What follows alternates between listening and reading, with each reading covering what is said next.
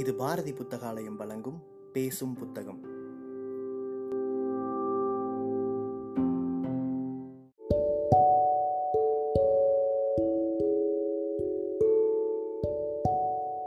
Book day இணையதளத்தின் மூலமாக முன்னெடுக்கப்படும் வாசகர்களுக்கான வாசிப்பு போட்டியில் தேர்வான சிறுகதையை கேட்க இருக்கிறீர்கள்.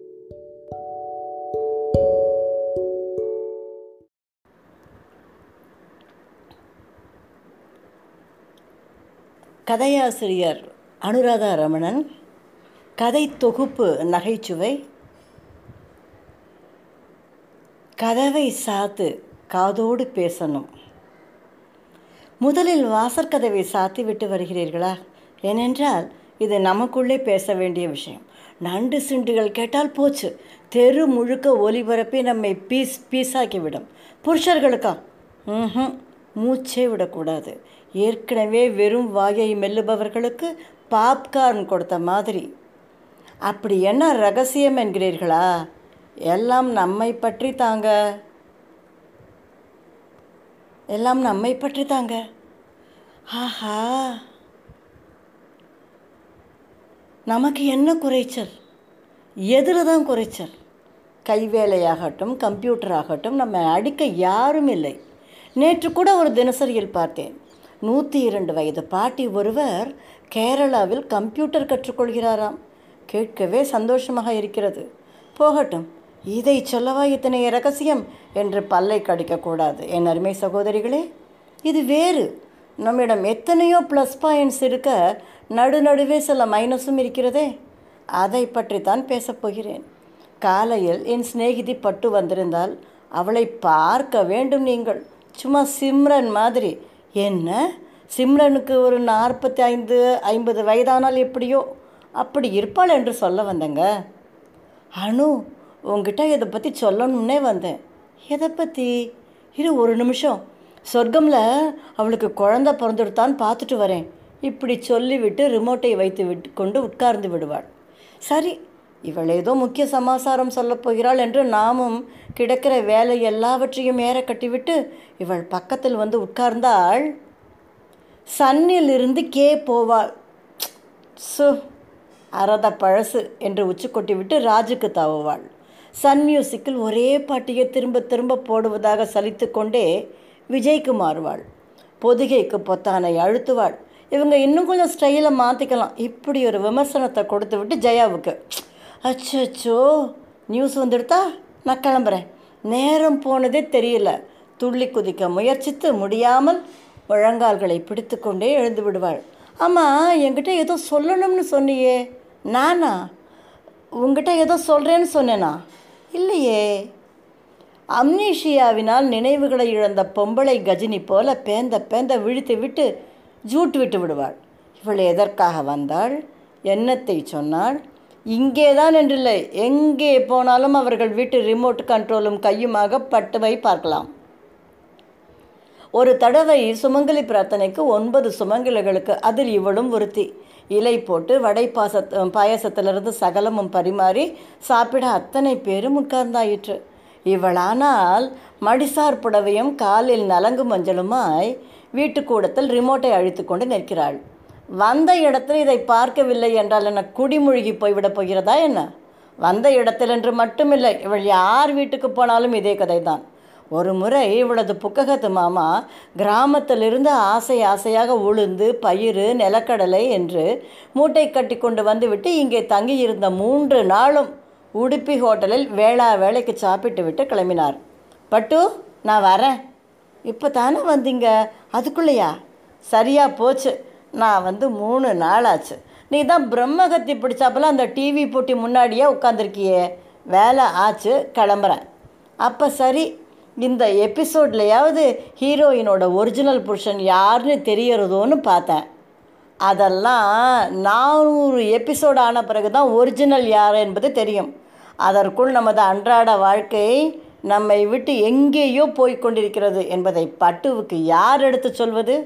இவள் இப்படி என்றால் இன்னொரு அம்மாள். பார்க்க பள பள பளவென்று இருப்பாள். ஐயோ அம்மாடி அந்த பெருமையே. காது கொப்புளித்து போய்விடும். எல்லோரும் சொல்வாங்க பார்வதி வீட்டில் விசேஷம்னா சாப்பிட கொடுத்து வைக்கணுமேன்னு சும்மாவா அத்தனை பேருக்கும் சில்க்கு பொன்னி. ஹை குவாலிட்டி அரிசி. அந்த சக்கரை பொங்கல் மாதிரி அவங்க இந்த ஜென்மத்தில் சாப்பிட்ருக்க மாட்டாங்க. வெண்ணெய் காய்ச்சின நெய்யில் தான் ரசத்துக்கே தாளித்து கொட்டுவேன். இதனாலேயே யார் வீட்டிலையாவது சாப்பிட கூப்பிட்டா இவர் மூஞ்சியை சினிக்கிப்பார் ரசம் வாசனையை வச்சு இது லூசெல்லாம் வாங்கின நி டின் நெய்ன்னு சொல்லிடுவார். பார்வதி உன் கை சாப்பாடு மாதிரி எங்கேயும் வராதடின்னு சொல்லி சொல்லி மாஞ்சு போவார். பார்வதிக்கு தான் செய்வது மட்டும்தான் வசதி. ஒரு பண்டிகை நாள் கிழமை என்று யாராவது கொஞ்சம் வெள்ளச்சீடையோ முறுக்கோ கொண்டு வந்து வைத்தால் அமர்த்தலாக சிரித்தபடியே தான் செய்ததை எடுத்து தருவாள். சாப்பிட்டு பார்த்துட்டு சொல்லு. சும்மா இல்லை.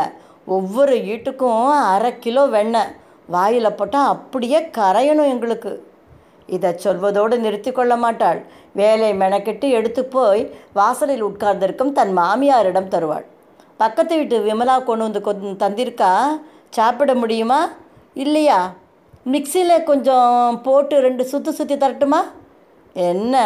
பார்வதி என் கழுத்தை பிடித்து அப்படியே நெரிக்க வேண்டும் போல் இருக்கிறதா? அவள் அப்படித்தான். அடுத்தவர் மனசு எந்த அளவுக்கு புண்படும் என்பது பற்றியெல்லாம் பார்வதிக்கு கவலையே இல்லை. என்ன பாரு பாவம் அந்த பொண்ணு. மனசு எத்தனை கஷ்டப்பட்டிருக்கும். முகமே மாறிப்போச்சு. இப்படி நாம் சொன்னால் பளிச்சன பதில் வரும். நல்லா இருக்கேன் எனக்கு எல்லாத்துலேயும் தரம் தான் முக்கியம். பர்ஃபெக்ஷன் தான் பார்வதி அப்படின்னு என் வீட்டுக்காரர் கூட சொல்வார். அப்படியே வளர்ந்தாச்சு. இனிமே மாற்றிக்க முடியாது. பார்வதியை தூக்கி அடிக்கிற மாதிரி ஒத்தி பாமா என்று பெயர். அவள் இருப்பாள் தொண்ணூறு கிலோவுக்கு குறையாமல். ஆனால் நாலு பேர் கூடுகிற இடத்துல இவளுக்கு தெரிந்தவள் யாராவது மாட்டினால் கொஞ்சம் கூட நாசுக்கு நாகரிகமே பார்க்காமல் இப்படி கேட்பாள். என்ன விஜி ஒரேடியாக ஊதி கிடக்க இத்தனை குண்டா உடம்ப வச்சுட்டு சூரிதார் வேறையா? நன்னாவே இல்லைப்பா மாற்றிக்கோ முதல்ல. சொல்கிறேனேன்னு தப்பாக நினச்சிக்காத. உன் முகம் ரொம்ப முத்தி போச்சு. ஐலைனர் லிப்ஸ்டிக் இதுக்கெல்லாம் ஆசையே படாத. இப்படி பேசுகிற பேசுகிறவளிடம் யாராவது துணிந்து ஆமாம் பூசணிக்காய் மாதிரி முகத்தை வச்சுக்கிட்டு என்னை பற்றி பேசுகிறியா என்று கேட்டால் தொலைந்தது. நான் ஒன்றும் உன்னளவுக்கு குண்டு இல்லைம்மா. எங்கள் ஃபேமிலி வாகை இப்படி. எனக்கு குழந்த முகம்னு எங்கள் அம்மா சொல்லுவாள் இந்த பீத்தல் பீதாம்பரிக்குத்தான் சித்த பூசினா போல இருக்கிறதாக நினப்பு. ஜானா அப்படி இல்லை. அவள் வேற மாதிரி. அவள் எதிரில் யாரும் தனக்கு இன்ன வியாதி இருப்பதாக சொல்லிவிடவே கூடாது. இதே பிளட் ப்ரெஷர் எனக்கும் உண்டு. ஒரு தடவை ப்ரெஷர் பார்த்தப்போ அந்த இன்ஸ்ட்ருமெண்ட்டே தெரிச்சு போயிடுது தெரியுமா? ஒரு தடவை சுகர் நானூறுக்கு மேலே போய் ஒரு கட்டெரும்பு கூட்டமே என்னை கிட்னாப் பண்ணுற அளவுக்கு ஆயிடுது. இப்படி பேசுகிற ஜானாவை அநேகமாக எல்லா சிநேகிதிகள் வீட்டு விசேஷங்களிலும் பார்க்கலாம்.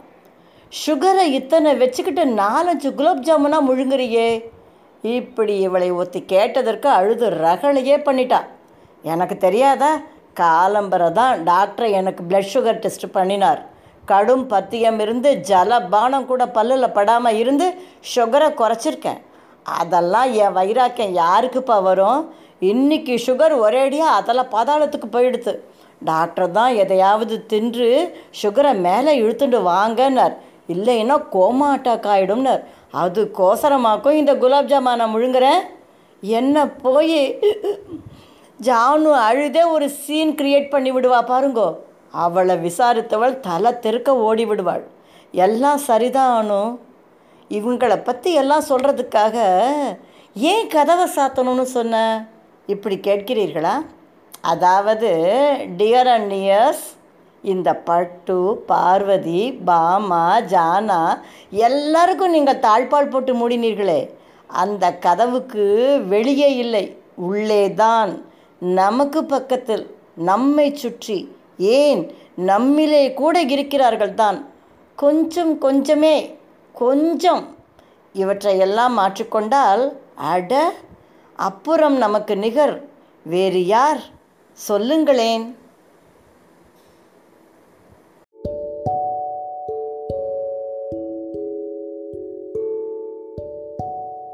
சிறுகதையை கேட்ட வாசகர்கள் தங்களுடைய கருத்துக்களை மறக்காமல் அனுப்பி வைங்க. புக் டே இணையதளம் மூலமாகவோ அல்லது நாங்கள் கொடுத்துருக்கிற வாட்ஸ்அப் எண் மூலமாகவோ அல்லது எங்களுடைய சமூக வலைத்தள பக்கங்களின் மூலமாகவோ உங்கள் கருத்துக்களை மறக்காமல் தெரிவிங்க. கருத்துக்களின் அடிப்படையில் தேர்வாகும் சிறந்த வாசிப்புக்கு பரிசளிக்கப்படும்.